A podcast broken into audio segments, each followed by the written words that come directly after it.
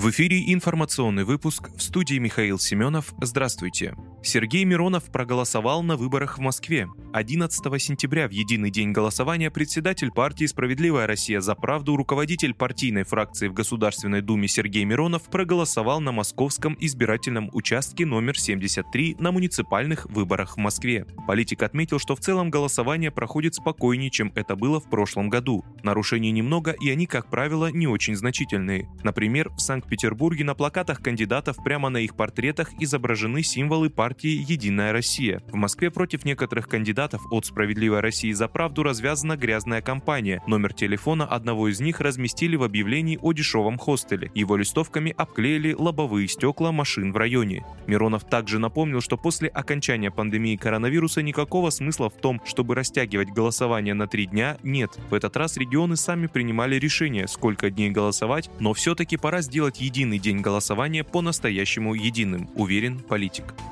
Посол России предупредил Германию о пройденной красной черте. Германия перешла красную черту, которую не должна была переступать, когда начала поставки Украине летального вооружения собственного производства, заявил в интервью «Известиям» посол России в ФРГ Сергей Нечаев том числе с учетом моральной и исторической ответственности Германии перед нашим народом за преступления нацизма в годы Великой Отечественной войны, отметил дипломат. Нечаев указал, что накачка Украины оружием, как того требуют от ФРГ союзники по НАТО, это путь в никуда, который лишь затягивает конфликт и увеличивает число жертв. Дипломат добавил, что процесс послевоенного примирения народов России и Германии сейчас, по сути, подвергается эрозии. ФСБ предотвратила теракты против властей Херсонской области и Крыма. Федеральная служба безопасности предотвратила серию терактов в Херсонской области и Крыму, сообщили в Центре общественных связей спецслужбы. В ходе проведения оперативной игры пресечена попытка совершения Службой безопасности Украины серии диверсионно-террористических актов в отношении должностных лиц военно-гражданской администрации Херсонской области Украины и членов правительства Республики Крым, говорится в релизе. Контрразведчики также выявили сотрудника СБУ, который руководил за вербованными источниками. ФСБ установила исполнителей и пособников операций иностранной спецслужбы, изъяла улики, определила каналы связи и способы финансирования.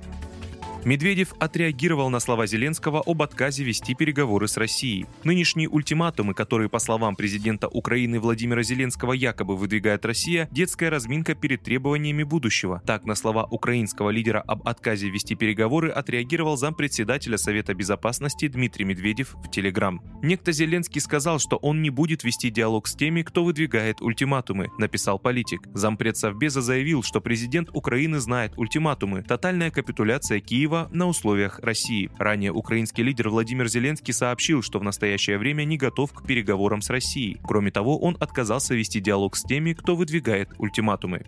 Вы слушали информационный выпуск. Оставайтесь на справедливом радио.